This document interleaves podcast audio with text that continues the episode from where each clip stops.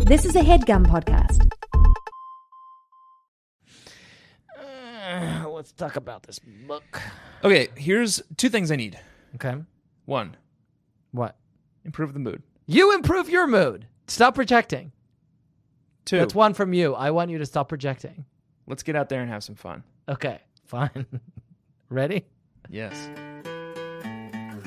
In 86, Anna Martin wrote the first book of what became a cult. Now it's time for Babysitter's Club.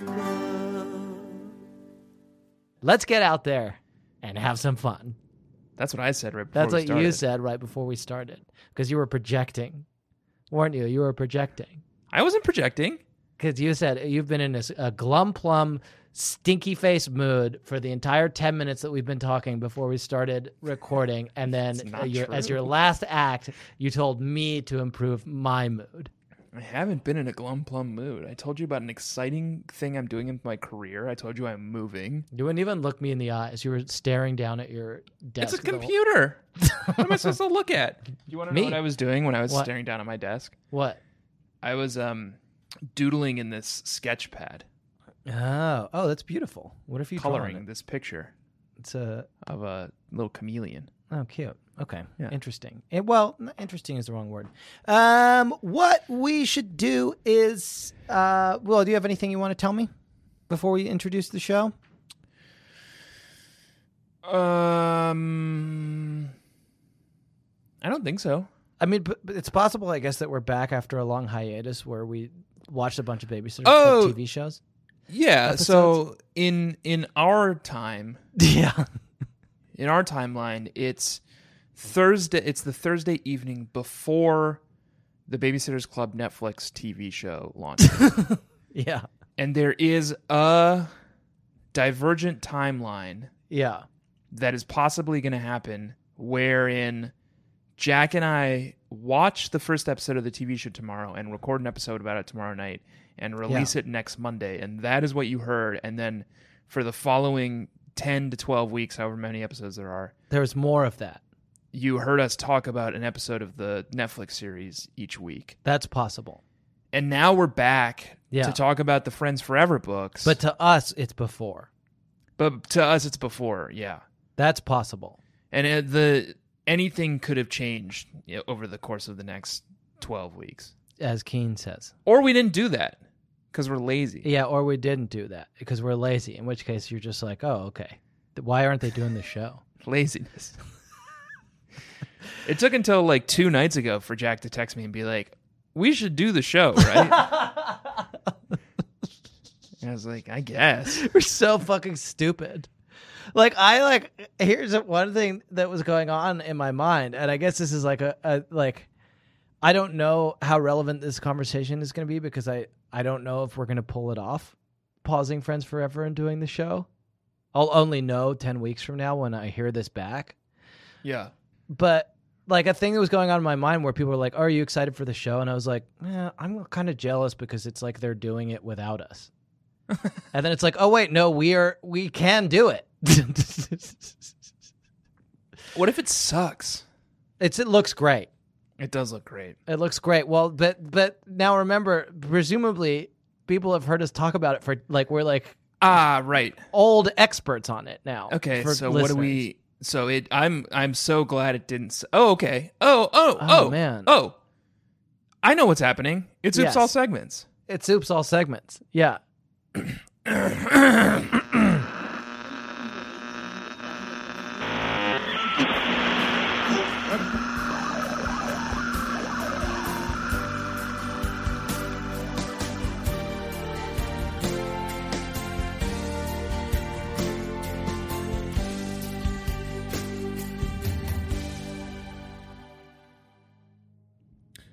lakeland Sorry, I had something. Sorry, I had something in my throat, Michaela. i think we still do deep voice boys for i don't know why Uh, uh, what is it, Michaela? I, I noticed you didn't sing our national anthem when you addressed me. Uh, that's actually why I wanted your attention. I wanted to lead us in the national anthem now because it is the distant future. In fact, it's 10 to 12 weeks in the future Yes. Yes. when the world has turned into a utopian society because Anna Martin got together with Netflix yeah. did a show about the Babysitters Club. The Babysitters Club Club podcast did a series of episodes about it, and now we live in a utopian society.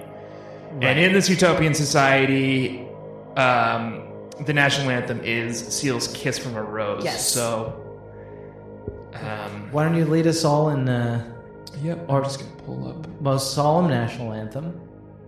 the lyrics here in Latin. Obviously, no, I know in English, but I will want to sing them in the original Latin.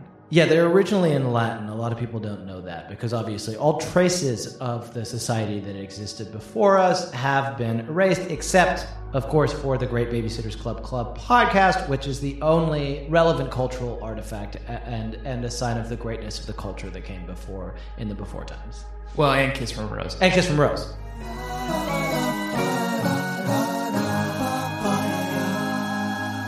There used to be a graying tower alone on the sea.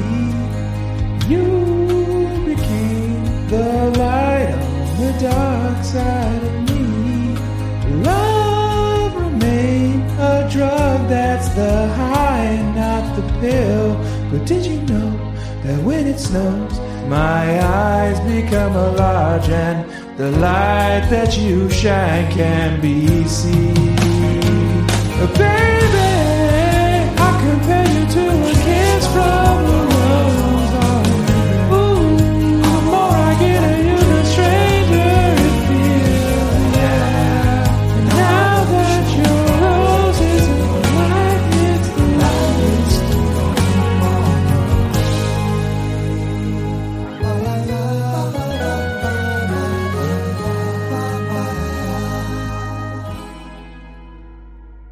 Is the, is the lyric, um, I compare you to a kiss from a rose, Alan Gray? Yeah. That's eh, that's what I sang, right? Did I Yeah. miss sing it? No, I think I sang that. A baby, I compare you I to hope a so. kiss on the from a rose, Alan Gray. Yeah. Yeah, because Uh, That's really nuts. and it's relevant to the text this week, isn't it? It is relevant. It's very relevant to the text. But Oh, sorry, uh, and, um, yes. and I'm Lakeland, and, and I'm I'm, uh, I'm Lakeland, I think. I'm, You're Michaela. Yeah, And it's yeah, it's relevant to the text. We're going to be playing you one of the classics this week, guys. It's uh, one of the great episodes of the uh, Babysitters Club Club podcast, which is, of course, the only piece of media that uh, we are legally allowed to even discuss Yes. outside of Seal's Kiss from a Rose. Uh, this one everyone will be familiar with. It's one of the most sacred texts of all. It's the time when uh, the guys uh, discuss Babysitters Club Friends Forever number seven. Claudia gets her guy. yep, and it was recorded eons ago, before the show even ever came out on Netflix. Yeah, and it, that's what's so amazing Yeah, about it. They recorded this before the show ever even came out on Netflix. can you even To- imagine to such a think time? about it. Those heady days, I cannot, and in fact, it is heresy to to, to try to right? imagine. And I won't, and I shan't be. I don't even And like to you say the the name of the date.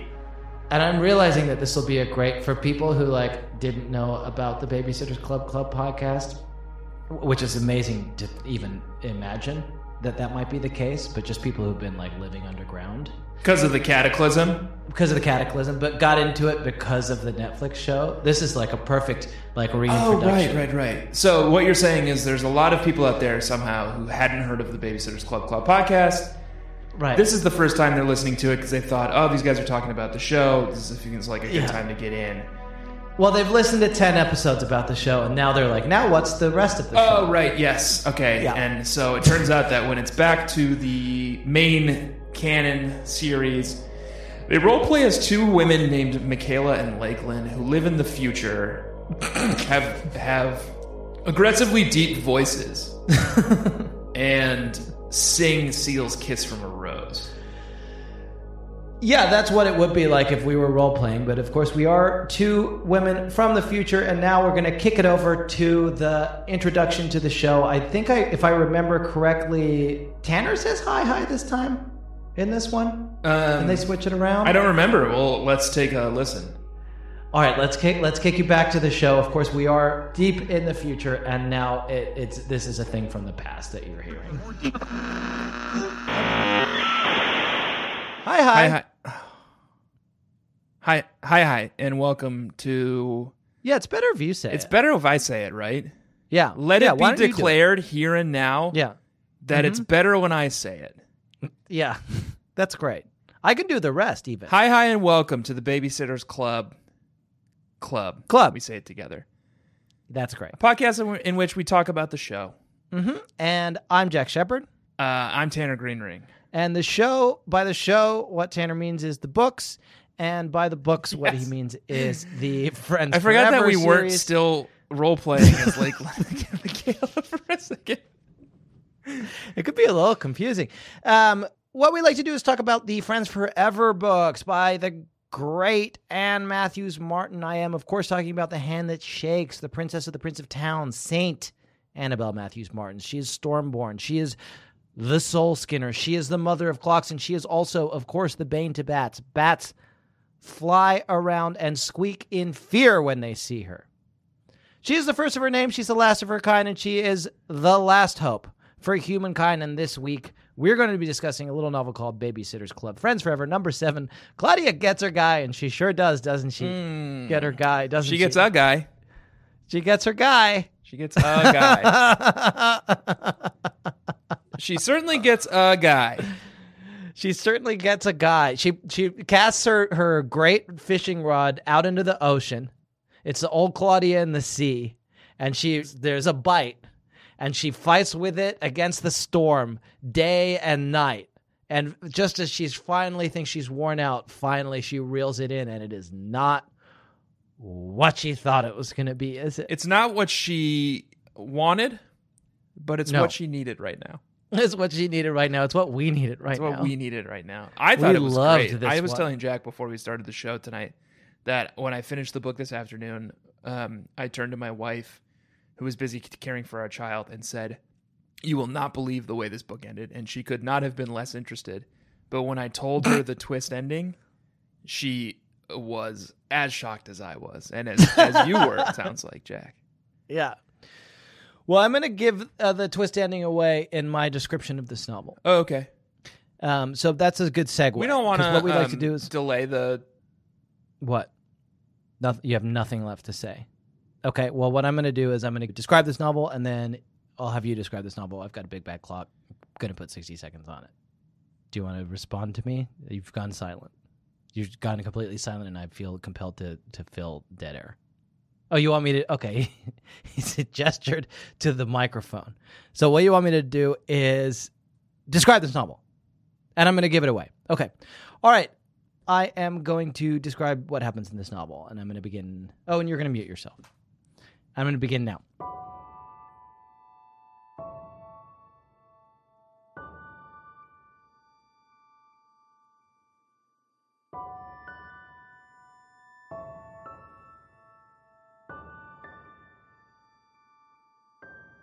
Belittled and ignored his whole life, trampled beneath the careless feet of his oblivious peers. Alan Gray is less than nothing in the eyes of the world. He is a pest, a nuisance, a pariah.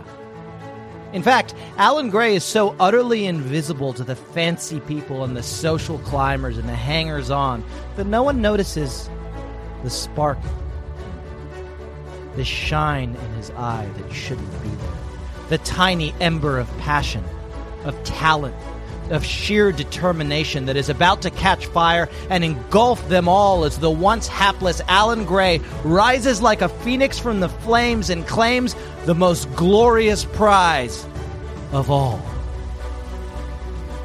Babysitter's Club, Friends Forever, number seven.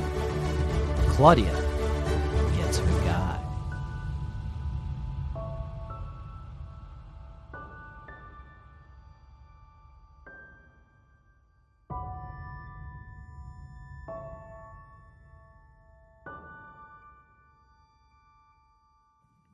Gratification. and that's what delayed gratification sounds like. I was thinking as I was waiting for you to do your description, should I come back and say gratification? But then I was worried, like Alan Gray. Yeah, But then I was worried that it might be like greatification. gratification, which is when you take someone's name and make it sound even greater, as in uh, Jack Shepherd would become Black Leopard, obviously. Uh, no, yeah, that's the problem. It's it's too it sounds too similar. I think you did it right. Yeah.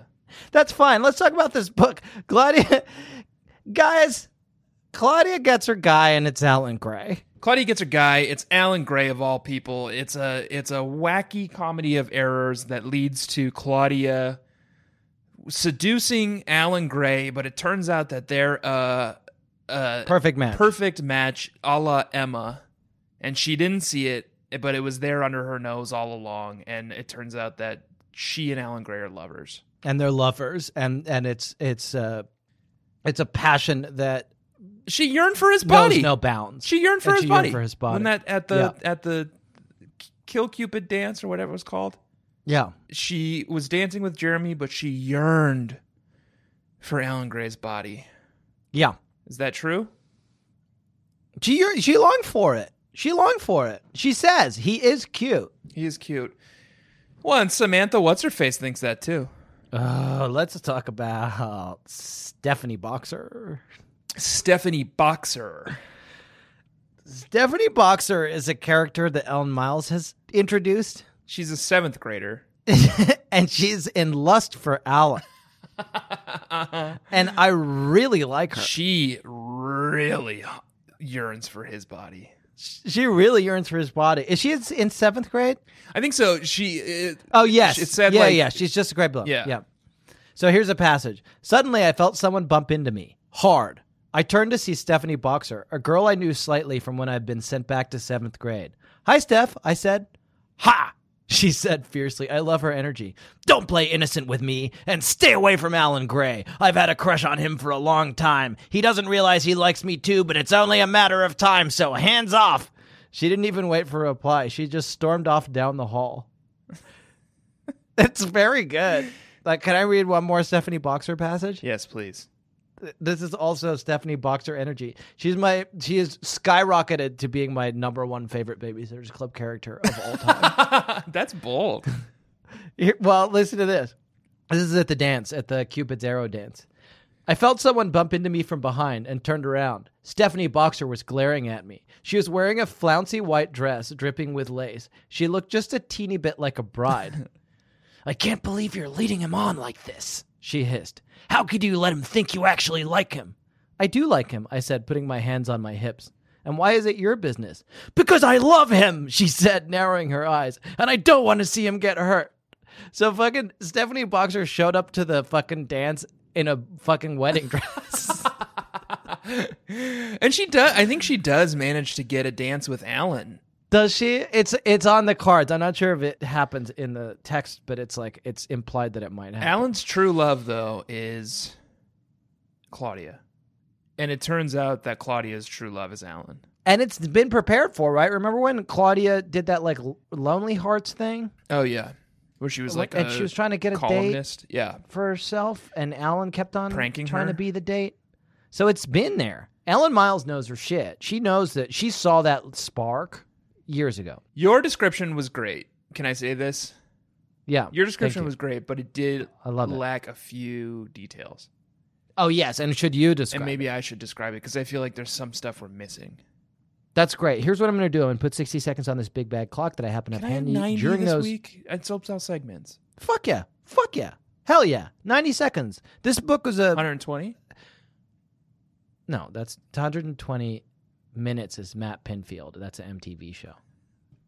That's what I meant. And you Matt Pinfield had a can't have it. two-hour-long TV show. Yeah, and it was fucking like every second was precious.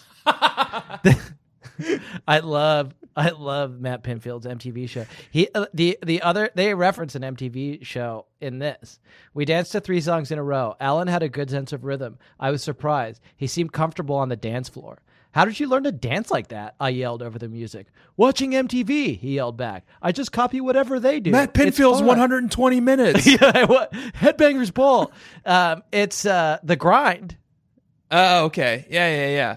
He watches the fucking grind. Was the grind like Fly Girls, sort of? kind of yeah. The grind. Uh, th- you know, this is this is dating me so much that like there's a large portion of our audience is like, I what the fuck is MTV? But th- th- one of the shows on MTV was the grind, and that was like I watched like any good teen in the early '90s. I sat in my basement and watched MTV basically all the time, every day. Yeah. That's all I did. And I like had a, a fucking VHS tape like in the recorder in case like a video came on that seemed cool and I would hit r- record on it so that I like could collect my favorite videos. That's cool. Yeah, it's very cool. You know what I bet exists on YouTube, which is probably would probably be very um, nostalgic for us. What? People have probably uploaded their old VHS tapes of themselves recording MTV. Oh yeah. I should I'll do mine. It's it was fucking good. But um the one time I would turn off MTV is when the grind would come on. Okay. Little too. uh, Cuz that was just like little too charged for you. Got you a little too worked Uh, up. no. There's just it's just like people dancing. Got you a little young Jack Shepard got a little too worked up. Turned feel off like the you're not- grind and went and took a cold shower. I feel like you're not hearing me. I'm saying that I was bored by it. Mm-hmm. No, mom, I'm not just watching people- it. It's boring. This was like actual programming on a channel that was just like people dancing to not even mute, like just like a DJ playing pop songs. It's not good. But the Alan Gray watched it, and that's how he learned to dance. Got you a little too worked up, huh? Okay, all right, that's enough. I mean, now I'm gonna put 90 seconds on this. What do you want? You can have as long as you want. You just tell me. I'm gonna. It has to be. It has to be time delimited. 90. 90. That's all I'm I gonna put need. 90 seconds on this big bad clock, and you're going to describe everything that that happens in this fucking amazing novel. Are you ready? Yes. I'm going to begin now. Claudia gets news from Marianne that Stacy and Jeremy the Fame Wolf, Fame Wolf have broken up, and she gets starts to get hopeful about it. She sees Jeremy the next day in school, but he is sort of dodging her a little bit, um, and she begins to worry that he isn't interested in her even still after breaking up with Stacy. Um, so she decides to take the initiative and write him a love letter and put it in his locker that says, Will you go to the Kill Cupid dance with me? And turns out she puts it in the wrong locker. She puts it in Alan Gray's locker.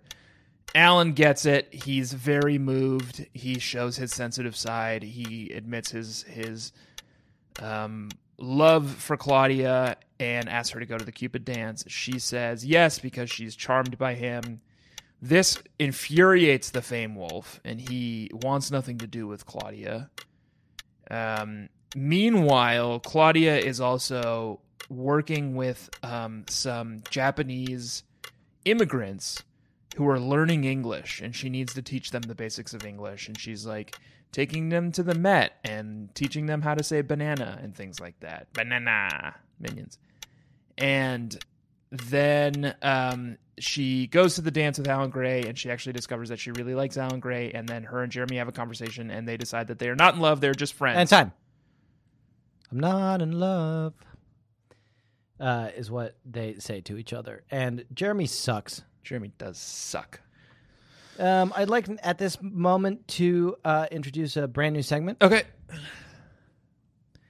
and it oops all segments. So w- it, that includes all Future uh, segments. past segments, which m- makes sense to people, but it also includes all future and present segments. And this is uh, a little bit of both. okay. And it's called.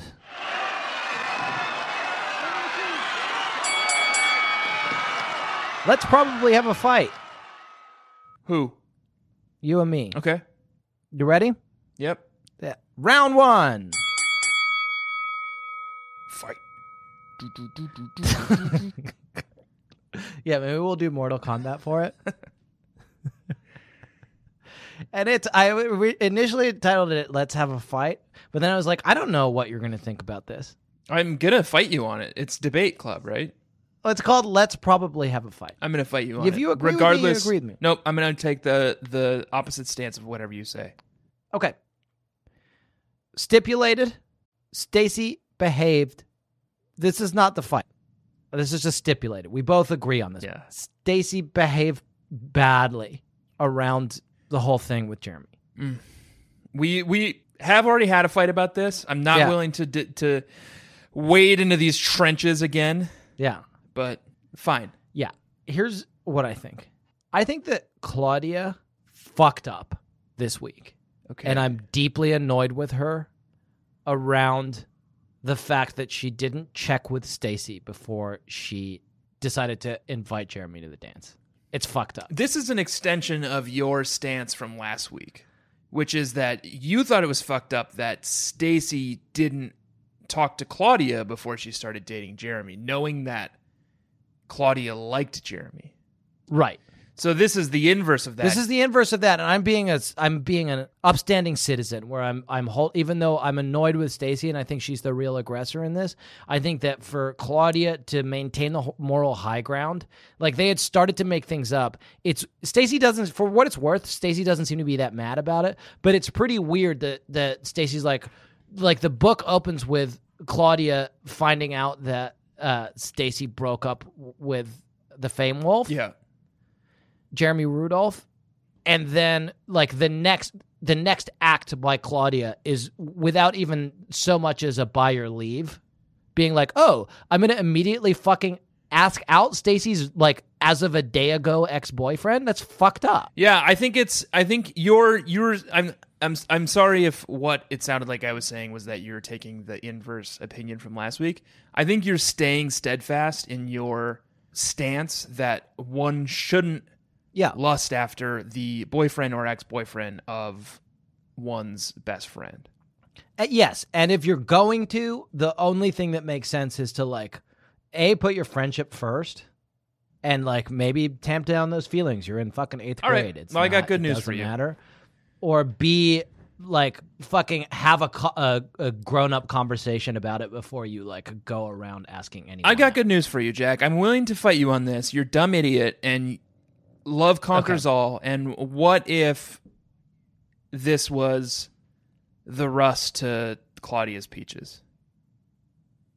Okay. And what you're doing is denying true love. Well, we know it's not because we they- know they- now, but you have to explore that. I don't think here's here's what I, I'm gonna s- say that you're claiming. The claim that you're making is that you have to explore every possible relationship because it might be that you're the rust to Claudia's peaches. So it's just like anytime you see someone, it's like, well, let's give it a whirl. Yep. Because it might be. Yep. That's your claim. I think Okay. 99.9% of the time, you're not going to make it past hello, Yeah. uh, or at least I haven't. Um, do you, do you often approach people to see if they might be the rust to Claudius? I always approach them and say exactly that. I say, "Hello, I anticipate that you will be the rust to my peaches." Should we explore this further? yeah. Would you like to come back to my place to explore this further? And most pe- most people are like, "Not I'm already the interested. rust of someone else's peaches, or like I'm a rust without a peaches, but you're definitely not the peaches. Right. It's the common response. Or Polite. a lot of people are like, you "I'm the get. peaches. I'm the peaches. Yeah. Where's my rust?" Okay. you know, But sometimes, e- every once in a blue moon, someone, I, think assume it's- Jamie, yeah, is like, I am the rust of your peaches. Yeah. And I think it's important for you to to cast a wide net if you are have you Okay. not found the rust of your peaches yet. So that's my counterpoint. And if I prevented that a- approach from happening in the world, we wouldn't have Miles here today. Yeah. Is that your argument? yeah. yeah. And it w- so what you've done is you've called for the the eradication of my w- firstborn son, heir to my kingdom. Yeah, through through time paradoxes, not not anything more sinister. But yes. I think it's just as sinister in a lot of ways. So that's my counterpoint. God, Yeah. I would I, kn- Okay. I would have killed in debate in high school. I'm, why didn't I take Yeah. it? yeah. you know? this ended with you denying true love and calling for the death of my son. And the judges Through would be time like, paradox. Through time paradox. Yeah. Unimportant how. The judges would be like, Yeah. uh, point, green ring. Okay. Well, that's round one of Let's Probably Have a Fight. We'll revisit this definitely fruitful I segment. think that's technically round two, but it's it's k- the first one was kind of a proto. Let's have a fight. Yeah. No, the the first one was like, you know how boxers like when they weigh in, they, Oh, like and they get do in the each thing where other's they're like- faces. yeah. "Well, I'm gonna knock you out. Yeah. Yeah. Or It's sometimes that- they that was do like a little that. kiss. Yeah. Have you seen that? Um, yeah. it's e- like even more intimidating in a lot of ways because it's like, what the fuck? This guy doesn't even care. He's kissing me. yeah. He's crazy. Yeah. Maybe he's the rust of my peaches. Um, It's worth exploring. Is my point. Yeah. it's worth, worth exploring. It's always worth exploring. I was wrong. Tanner was right. Um, do we want to do another modern segment? Um, we could. I could throw back to a classic, or we could do a modern. I don't know. Well, why don't you? I I I did one, so you can do one. Why don't you throw back? okay. for it? Well, while we're talking about the the Fame Wolf, yeah. um, I want to bring up a segment called my.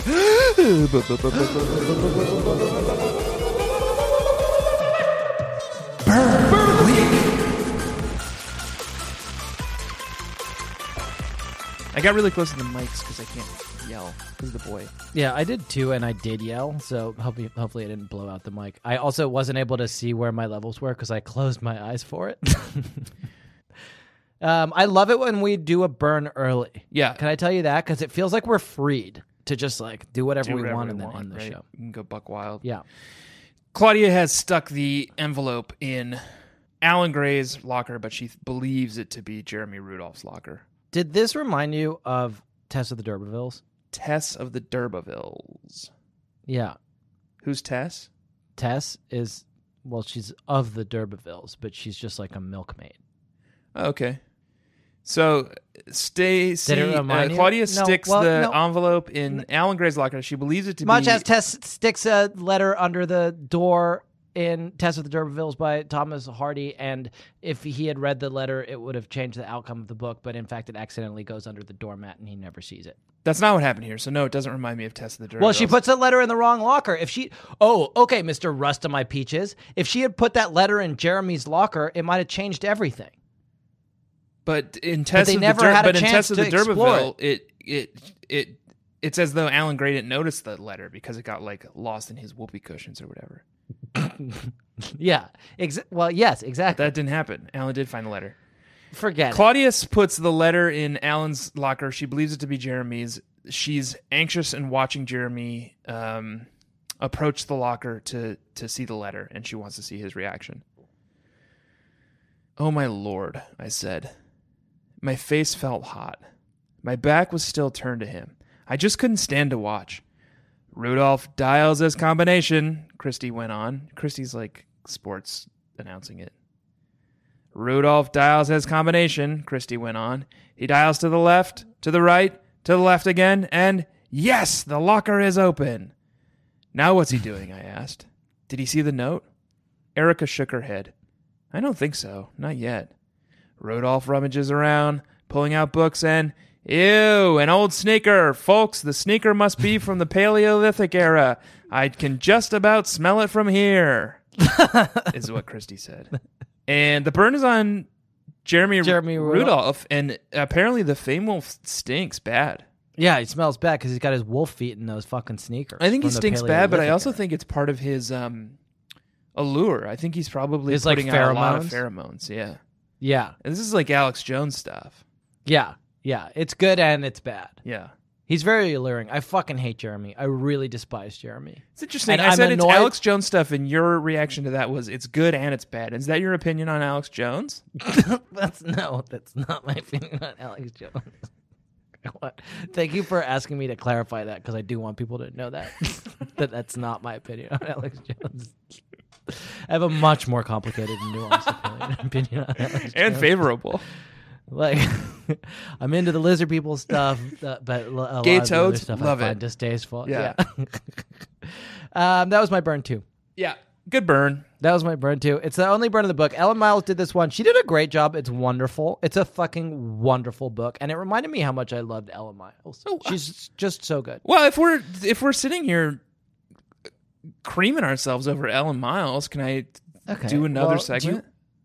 Sure. Do you want to rephrase that? No. Okay. yes. Then yes, we can't do another segment. Uh, I don't know. I don't remember how we do it because it's been a while since we've had the soup All segments. Um, it's Okay. it's called Smiles for Miles. Okay. And it's the moment in the book that Ellen Miles made me smiles. Okay, that's good. Yeah. Okay, I like that. Do you, is this this is an existing segment, right? I'm not making this up. Um, I, you, you know, I, it's difficult to say. We've done literally over 200 episodes of this fucking show. Smiles for miles, frowns for downs. Smiles for miles, frowns for downs. That's what it's called. Yes, So you're gonna have to come up with the frowns for downs. I've got one. Okay, so my smiles for miles is this. Yeah. Claudia and Alan are on like a lunch date. And He sneaks her into a romantic classroom where he's set up like a little picnic.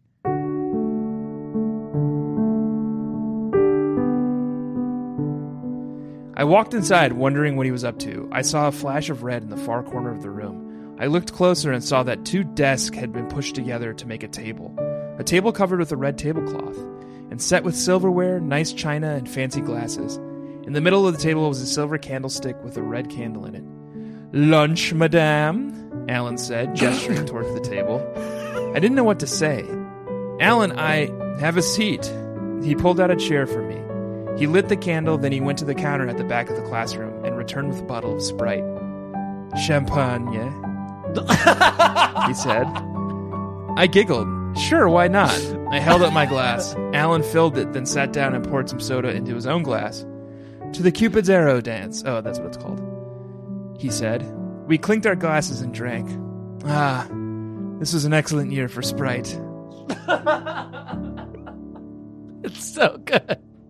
It's so good. Alan Gray is just like back in full effect. Like he went through, I- he went through a period where he was like, eh, this is the thing that happens to Natalie Springer in the Little Sister books. Like he just got reduced to his core elements, where it was just like when he would show up in the hands of a not a lesser gro- ghostwriter, but a ghostwriter interested in A other lazier types of things ghost ghostwriter. he would show sh- when he would show up it would just be like alan gray did a bad prank or he was an asshole Yeah.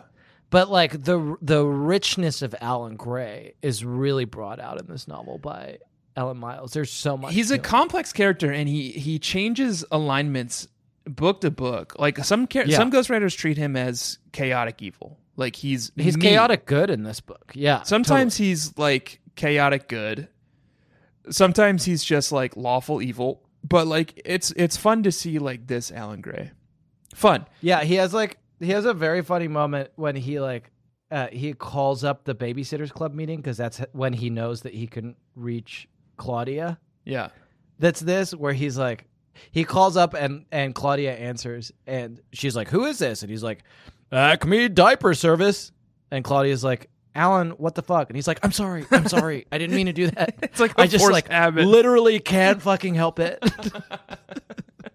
Yeah, Alan's great. But I so I did a smiles for miles and now I've I was promised a frowns for downs. Here's my frowns for downs. Ready? Yeah.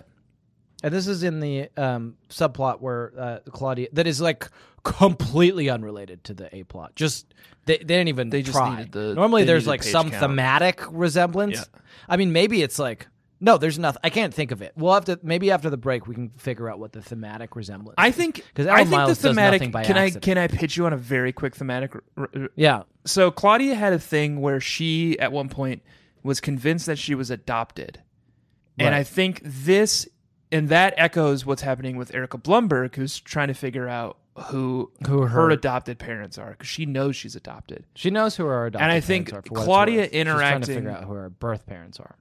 It- that is accurate. Yes. I think Claudia interacting with these Japanese immigrants is is meant to sort of like call upon and echo Erica's struggle with trying to find her identity. Sure, but what does it have to do with the Alan Gray? And I plot? think it's It- maybe setting it's up like- a future it's learning something about yourself. I think it's setting up a future Erica Okay. subplot.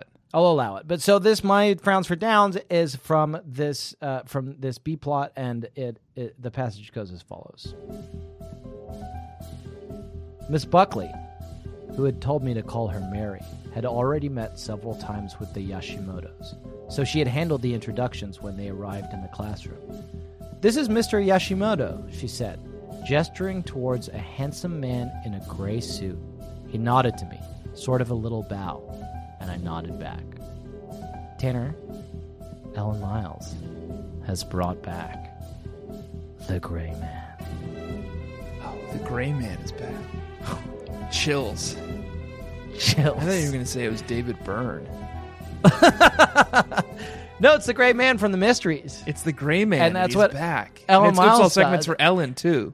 Yeah, and I thought that we thought that he had been vanquished in the mysteries and and vanquished to a different universe, to an alternate universe. But uh, the frown for Downs is that the gray man is back and he's gonna wreak havoc on Stony Grauman. Brook. De Grauman, exactly. He's back, and he's he's got a new face on. yeah, and it's it looks like Mr. Yashimoto. He's handsome. Yes, and he wears a gray suit, and that's his signature, and that's how you know it's Die Graumann. It's the gray. It's De Grauman. So that's pretty interesting, isn't it? That is interesting. Wow. Um, I wonder if we should take a break. Okay. Okay.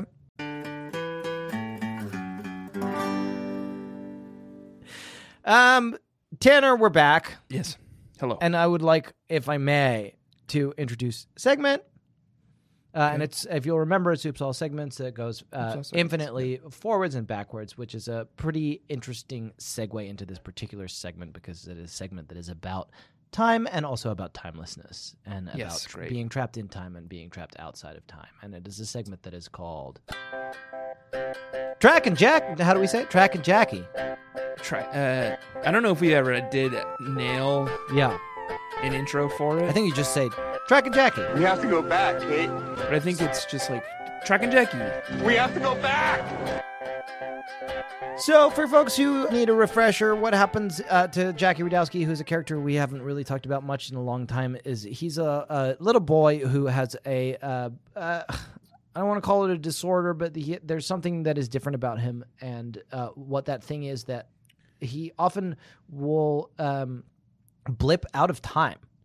I wouldn't say it's in a disorder. I would say it's like a anomaly. It's an anomaly where he will sometimes, uh, what appears to the citizens of Stony Brook is that he has had an accident. What in Yes. fact has happened is that he was going about his daily business and then suddenly blipped out of time into a, one of an infinity of alternate universes and lived an Yes. entire life and death and then painfully blipped back into our reality which caused him to trip or stumble or have some kind of an accident Right. And just in case you are new to the show for any reason, I don't know why you would be, um, because again, it is the day before the Netflix show comes out. for us. And Yes. Yeah, and it's the timelines are infinite and, and Yeah. and anything is possible. But if you're new to the show for some reason, I believe in our mythology, Jackie Radowski is everyone, and everyone is Jackie Radowski, and he's Right. living out all possible timelines, All of and all us. possible Okay. lives, and all, all 8.2 billion people on Earth are Jackie Radowski, I had forgotten that. and everyone who's ever lived in history, and everyone who ever will live in history is Jackie. Okay, Radowski. well, well, given that, this is a pretty special one. okay, And it's it's amazing that this is what Ellen gave us. It's just incredible that Ellen gave us this lifetime of all the infinity of lifetimes that Jackie has to live. I'll read the passage. please.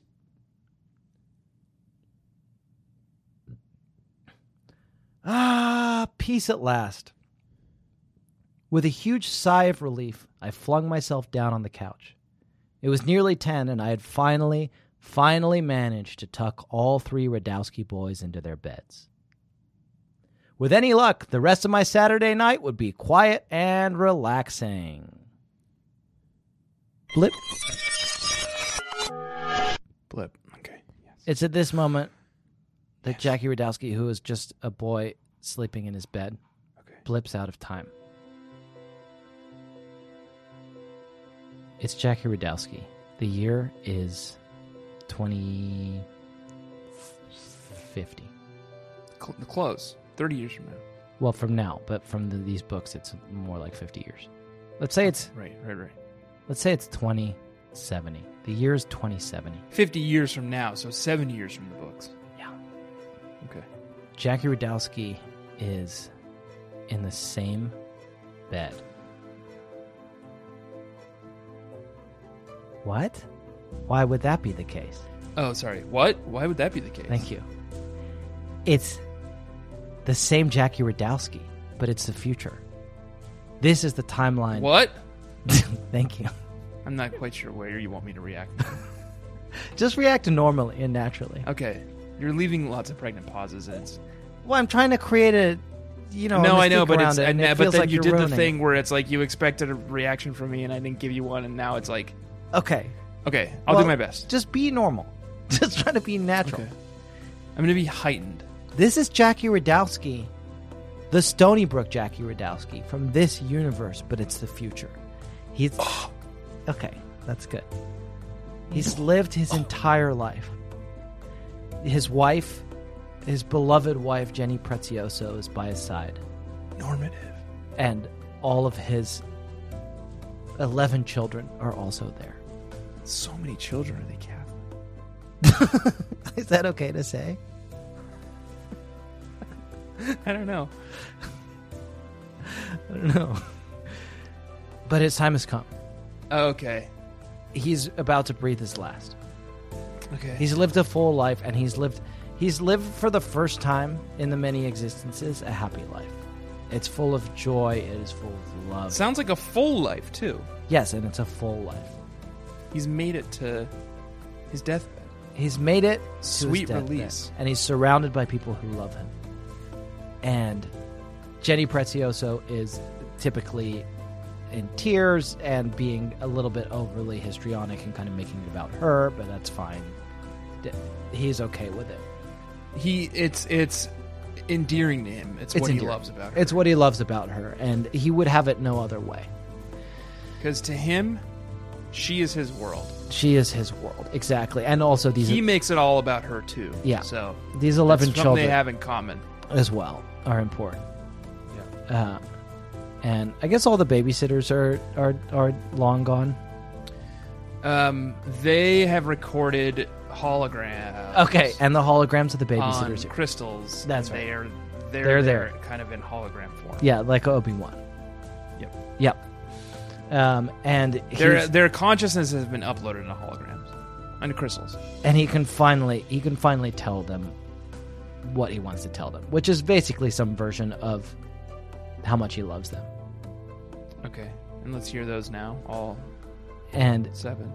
he turns in his bed towards the holograms and Jenny and the 11 children and flip thump crash I glanced toward the ceiling. The noises had come from upstairs. Not a good sign. I held my breath and crossed my fingers. Claudia! Jackie's voice. Big surprise. I rolled off the couch and stood up. Coming, I called, trying to sound cheerful and patient like the professional babysitter I am. I ran up the stairs. Jackie, who's seven, was walking down the hall toward me. That was the good news. He could still walk. The bad news, he was rubbing his elbow. What is it? I asked. I fell out of bed. Jackie answered, sniffing a little. His red hair was tousled, his freckles stood out against the pale skin, and he looked unbelievably cute in his black and white plaid flannel PJs. I think I broke my funny bone. So Jackie's torment continues. yeah. just when he was about to be released, just when he was about to finally pass to the great beyond and become one with the universe, He's back in himself. he blips back into his own body at 10. Well, it's the ultimate cruelty, too, because think about this.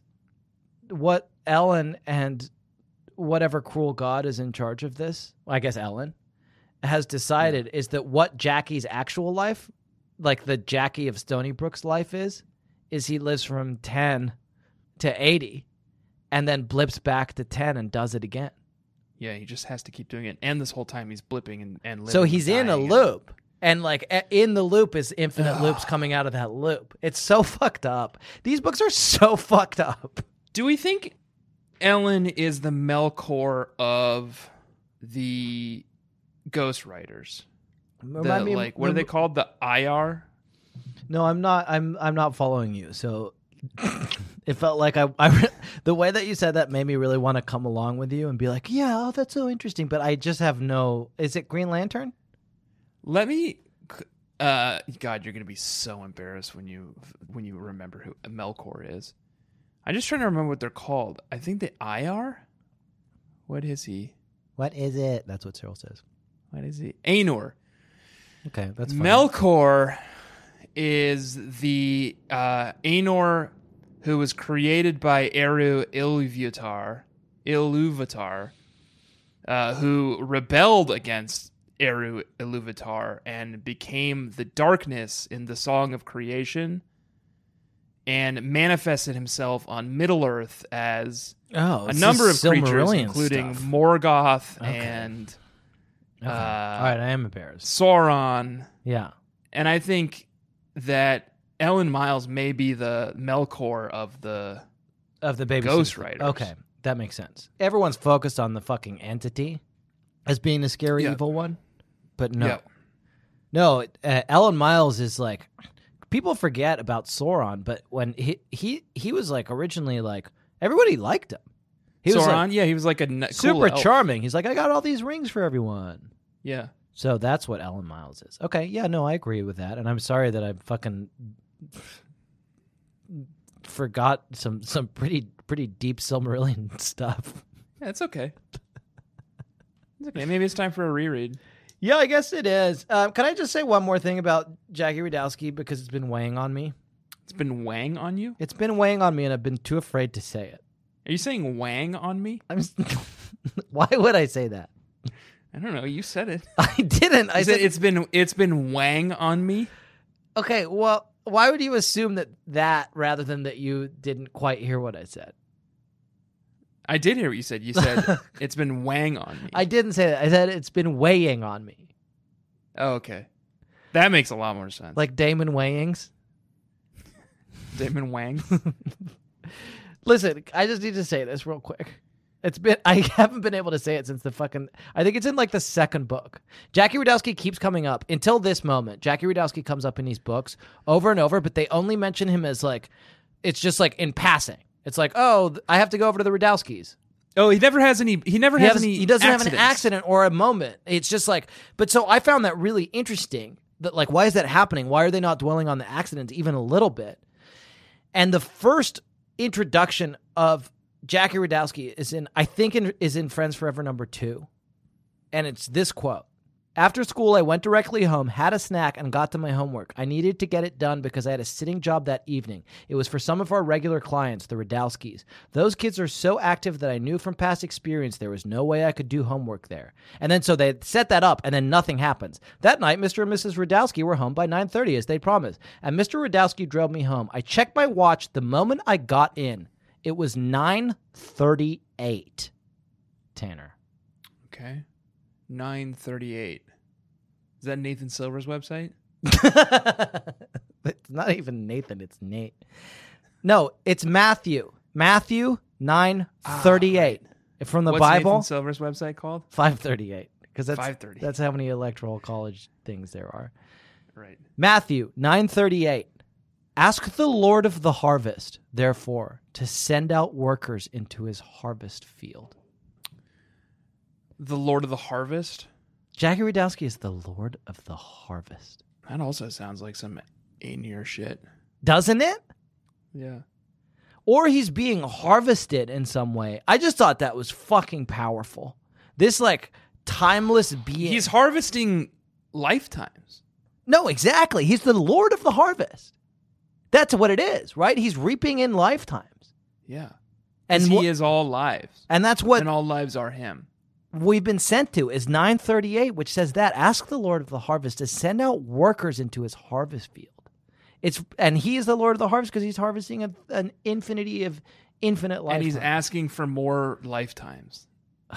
he's not asking for them, but he's he's being given more lifetimes. Yeah. That's powerful. I just thought that's really That is powerful. powerful. And these books, we've got The Fame Wolf, we've got The Lord of the Harvest. It's just like, it's all coming crashing down. A- And uh, and, The Gray Man is back, apparently. So, wow. And the Gray Man is back. So uh, all of Stony Brook's most notorious villains are back, yeah. Plus some new And- ones. and some new ones. Interesting novel this week, Tanner. Uh, oh, do you want me to read you a poem, I guess? Yeah, please. Okay, I'd like to read you a poem. I haven't read you a poem in a wa- little while, and it's this, and it's Is it two from all Mysteries? segments, and it's from Mysteries. Yeah. Okay. Ready? Yep.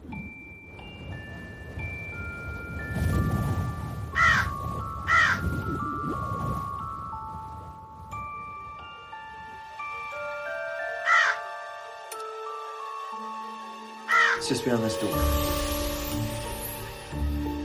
I like your Xbox and stuff? I wonder what's behind that door. Must be an Xbox, I'd avow. And not a naughty dungeon or a playroom that's more ow than wow. Whatever it be of this, I'm sure that Alan Gray Mr. Gray will see you. will see you now.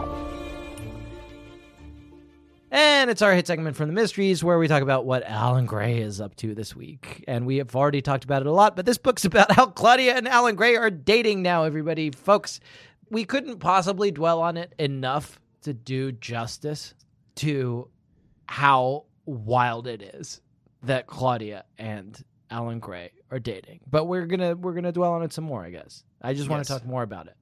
Yes. Um here's my Alan Gray question. Okay. As I entered the cafeteria, I scanned the tables for Jeremy. When I saw him across the room, I felt a little jolt in my stomach. He was sitting with a bunch of guys, guys I've known for years. Pete Black was there, and Alan Gray, the most obnoxious boy in our school, maybe in our universe, and Trevor Sanborn, an old boyfriend of mine, very cute. Carrie Retlin, who has lived in Stony Brook for only a while, was there too. Carrie's very mischievous and always has a few tricks up his sleeve. And my question is just does Alan Gray roll with these cats? Oh, interesting. Because it's never like those are the coolest dudes at fucking SMS. No fucking question. Well- Carrie, that's a murderer's row. Carrie, Trevor fucking Sanborn, and Pete Black, like those are fucking the coolest dudes. Later on at the dance, Yeah. Alan asks Claudia if she wants a bev. And she Mhm. says yes. And he goes to the table and gets a bev. And she watches her man walk away. Mm-hmm. Loves to watch him walk away. Hell yeah. Um, He's 'cause of his cute. That's what she butt. said. Because of this butt. Thank you for clarifying. And as he's walking away, she notes that he has trouble getting to the bev table because he's like shooting the shit with everyone. Yeah. And she's like, in a weird way, Alan is an obnoxious dweeb, but like very funny, and everyone loves him, and he's Yeah. actually pretty popular. Yeah. So, yeah, I believe it. I believe that he's he's hanging with these cool cats. He rolls with fucking Carrie Retlin and Pete Black and Trevor fucking Sanborn. Carrie Carrie's like a dear friend of his. Like Carrie's concerned this entire book about That Claudia. She doesn't like, he doesn't want hurting Claudia him. to hurt him.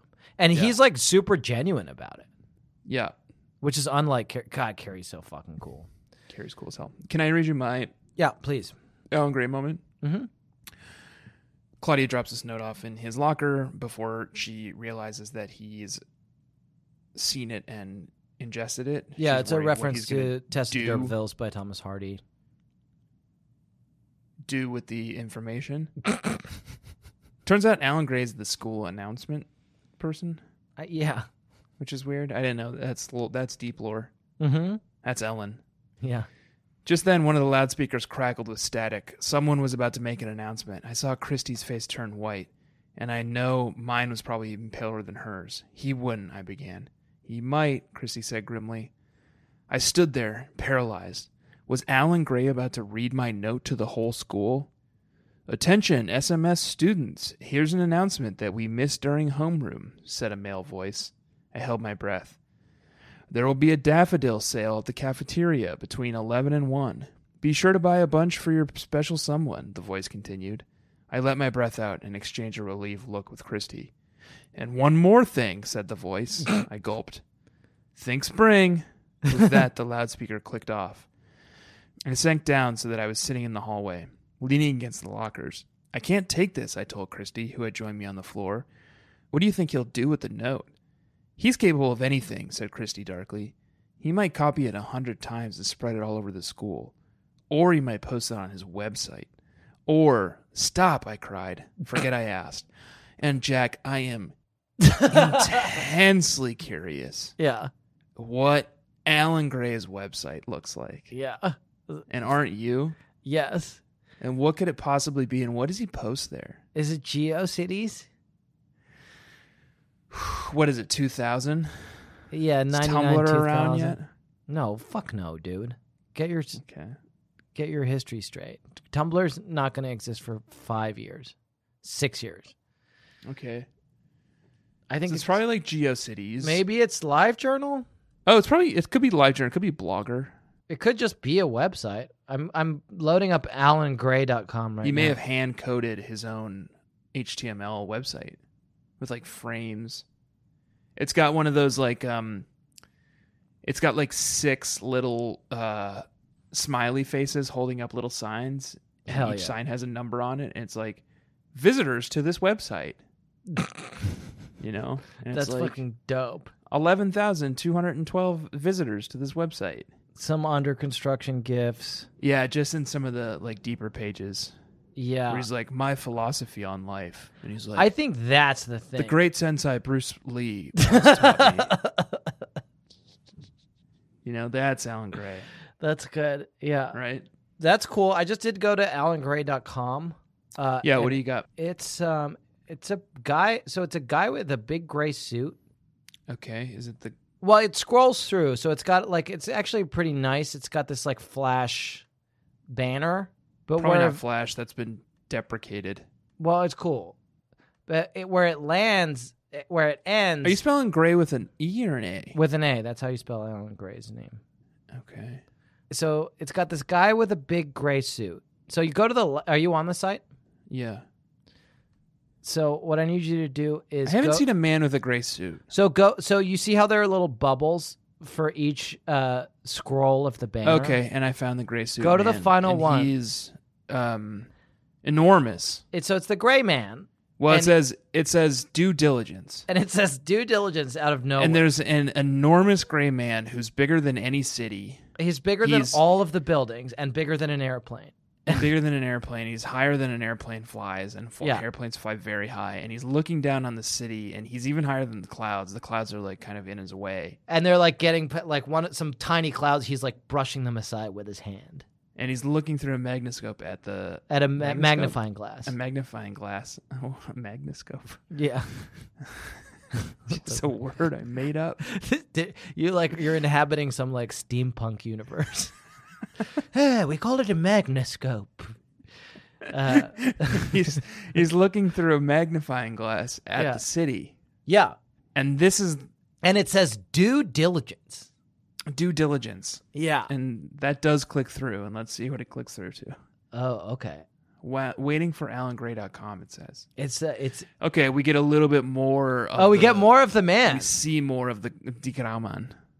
Die Yeah. große Die Graumann. Graumann. Die große Graumann. And it, we see his eyes now, and he's really studying. It looks like you know what it looks like. It looks like he's looking at the magnifying glass, not at what's behind it, not at what's in front of it, but at the He's magnifying kind of glass itself. Studying the rim of the Yeah. magnifying glass. so that's interesting, and that's a pretty interesting metaphor, right? The gray okay, and man there's- is I'm seeing a link at the very top that says about Alan Gray, and I'm clicking it, and it says about Alan Gray. okay. Let's That's learn. great. Let's learn. Alan Gray was established in 1988. Is that accurate? Probably not. Right? Hey, that works. That fits with the thing, right? I mean, Alan Gray's first appears in in Uh, 86. Yeah, probably, yeah.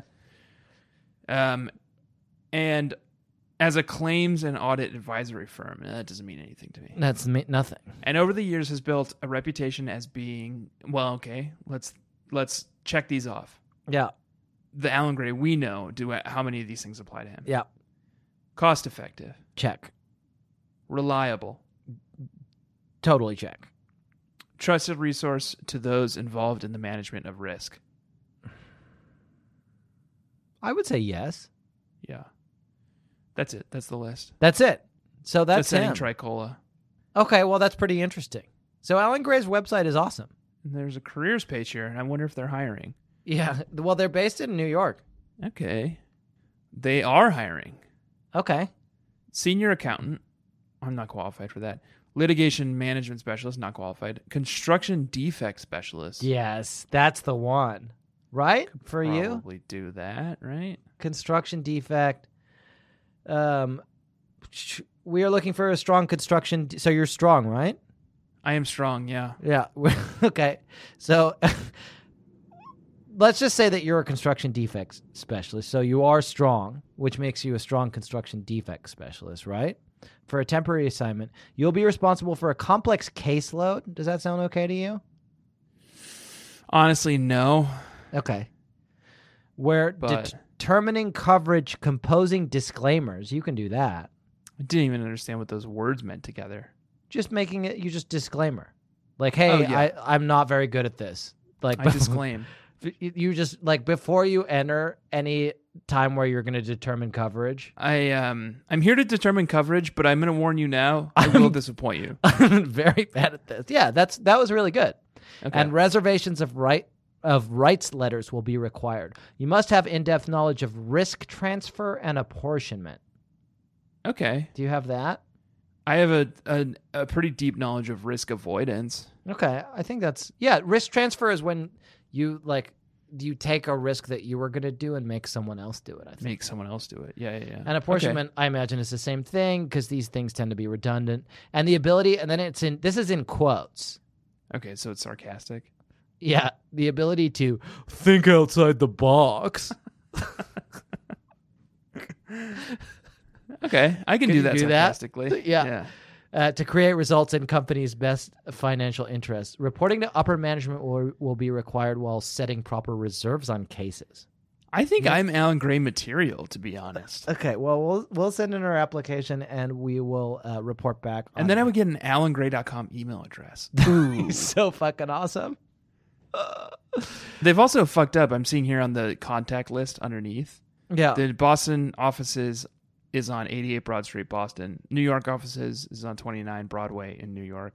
Philadelphia office is on 2 Kings Highway, Haddonfield, New Jersey. It's like swing and a miss, buds. Sounds Yeah. like it's a Haddonfield, New Jersey office. you're like you're like thirty miles outside of your target area for that one, folks. Um, Tanner, we are going to have to leave and go. I would like to read you one very brief passage before we do. May I do that? Yes. So, all of this may help explain why I didn't mind missing the party that night. How much fun would it have been to watch Stacy and Jeremy having a blast together all evening? Sitting for the Radowski sounded like a much better time. For that matter, sitting on a beehive sounded like a better time, and the Okay. girls are bees, and no one ever And the believes girls are us, do they? bees. And and Anne and Ellen look at us. Look at me. I'm the captain, and they're the bees. What have we done here? Yeah. They're all bees and now it's confirmed. and that and the honey is on your hand. Yeah, and now you wash your hands because it's got a honey all over them. And, and we're all sticky and sweet and Yeah, but we're angry Mm-hmm. intoxicated on these and we're and we're flying into a rage. and we're full of pollen, Yes. and everyone's bees. And why won't you just fucking admit it? And we've taken so much shit for this. We are constantly belittled and demeaned for this opinion. yeah. But it's not an opinion; it's the damn truth, and it's in the books. And just for anyone who cares to look, and they're bees. Wow, Jack. I think we should go. on Okay, that what note. I'd like to do is leave and also go. First, I would like to thank you, Tanner, for bearing with me. Excuse me? But did you know that when it snows, my eyes become large and the light that you shine can be seen? Baby, I compare you to a kiss from a rose on the grave. Ooh, the more I get at you, the stranger it feels. yeah. And now that your rose is in bloom,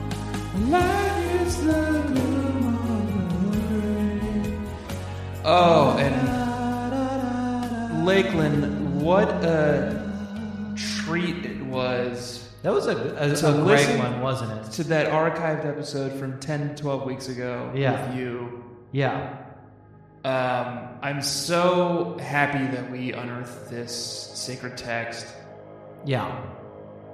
Such a treat to hear from our lords and saviors, Jack and Tanner of the Babysitters Club Club. Yes. Um, I do think it is time for us to put away the scripture for this week. Yes. And and think about it more because it's really the only thing. And meditate on it and Meditate on um, flagellate ourselves. yes, and I will, and I have been throughout. Cat o' this. nine tails. Yes. That would be great. Um, anyone who um, listens to our broadcast, which is the only broadcast and it's mandatory, so that's everyone, um, Yeah. knows to subscribe to the Babysitters Club Patreon at BSTC Podcast. Tithe. Well, we call it tithing. Tithing. And so do pay your Tithe to the Tithes. Babysitters Club Patreon. at patreon.com slash BSTC Podcast. Ten percent of your income each week. Yes. 10% of your income, which for everyone is, is $5 in this society. And. Great society. um, and obviously the uniform that everyone has to wear without being in defiance of the state uh, i- i- is available at bit.ly slash bscc merch Yep. If you need to freshen up your supply, you're, you can go to bit.ly slash bscc merch to, to get some new shirts or stickers or totes. and there's only one group and everyone's in it and it's the baby nation facebook group on facebook and so i do see you all there and we kind of check up on each other to make sure we're not transgressing in Yeah, any and we're way. watching you. and we're watching you and they're The watching state is watching you. Yeah. and the state is watching you. Um, should we say the uh, the litany uh, before we leave, Tanner? I mean, Michaela. I am going to enter a state of quiet contemplation Okay. and think about this week's scripture, but I would love you to do it. Okay, great. This week I have been Lakeland. My name is Michaela. Okay, now I enter into the state of quiet contemplation. I would like to say that obviously we meditated upon the uh, great episode wherein Jack and Tanner, our lords and saviors, did discuss the novel Babysitters Club Friends Forever. Number seven, Claudia gets her guy. And next week, obviously, we will be revisiting um, the even better, if it's possible to even think about it, but but more majestic and more powerful and more wonderful episode wherein they discuss the novel Babysitter's Club Friends Forever number 8 Marianne's Revenge. Yes. And now I will say the litany. And remember if you don't do this you will be executed. Yeah, yeah, you will be executed and your soul will be flayed. Yeah, it's going to be like Logan's Run. Yep.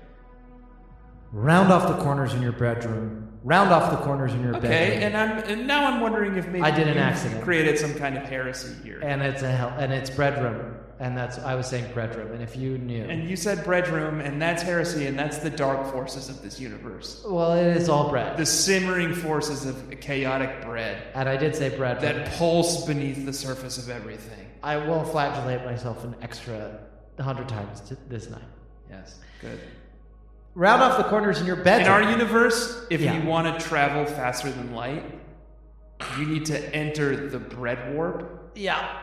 but you can be sort of like corrupted by the forces of bread while you're in there if you're Yes. not careful. Yeah. And, and welcome to all the new listeners who are here because of the, um, uh, The Netflix because of the show. show. Yeah. Yeah. Round off the corners in your bedroom. Drown all your dolls. Call your senator and demand your right to bear time and do not forget to let daddy love you as much as I do. Remember the Delaney's. Remember the trip man. Take your dream horse through that maze. Claudia is wearing a bra now, and the way she talks, you would think that boy had just been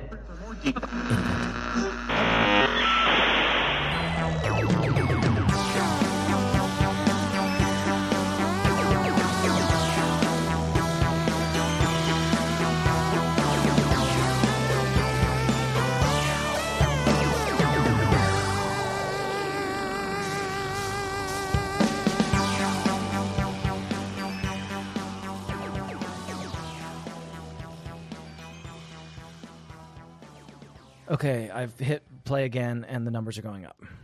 Me too. Ready? One. Yes. Two. Two. Okay. I got too excited, and I said your number. You know who else does that? Oh, Josh Fjellstead. really? He does it all the time. well, that Says doesn't my make number. sense. That doesn't make sense for him to do it because I'm the director. You know? Yeah. But you're the director of Experience Share, Yeah. so It's he weird. should. I do the counting, You do the count. but he'll occasionally say my numbers. that's funny. Weird. That was a headgum podcast.